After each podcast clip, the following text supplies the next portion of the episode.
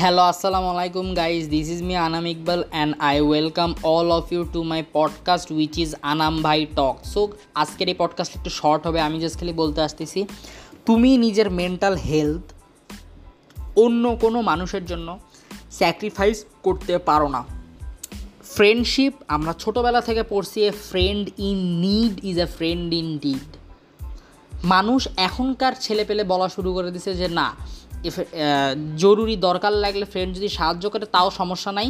কিন্তু আমি আমার ভালো মুহূর্তগুলা, ভালো মুহূর্তগুলো যদি আমার ফ্রেন্ডের সাথে কাটাতে পারি, তাহলেই ওকে ওকে এক একজনের দৃষ্টিভঙ্গি এক এক রকম। বাট আমি বলি যে, যেই ফ্রেন্ড তোমার ক্ষতি করতে পারে বা টক্সিক বা লাইক একটু জেলাস তোমার থেকে বা he talks he or she talks behind you then this is something really you should be concerned about and তোমার এই ফ্রেন্ডশিপের মধ্যে থাকা উচিত না।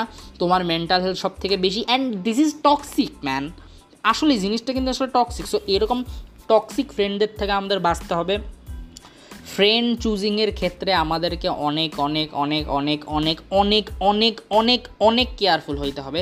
যে করে হোক আমাদেরকে ভালো ফ্রেন্ড বানাইতে হবে। যদিও লাইক এটা ভাইবের বিষয়, ঠিক আছে? নিজের পার্সোনালিটি এমনভাবে তৈরি করো যাতে তুমি খারাপ মানুষের প্রতি অ্যাট্রাক্টেড না হও মানে ফ্রেন্ডশিপের দিক থেকে। যে, তুমি যে দেখেই বোঝো যে এই ছেলেটা খারাপ, এই মেয়েটা খারাপ, একসাথে মেশা হবে না, ঠিক আছে? এরকম যে তোমার মধ্যে তোমার র্যাশনাল থিঙ্কিং নিয়ে আসো তোমার মাইন্ডের মধ্যে।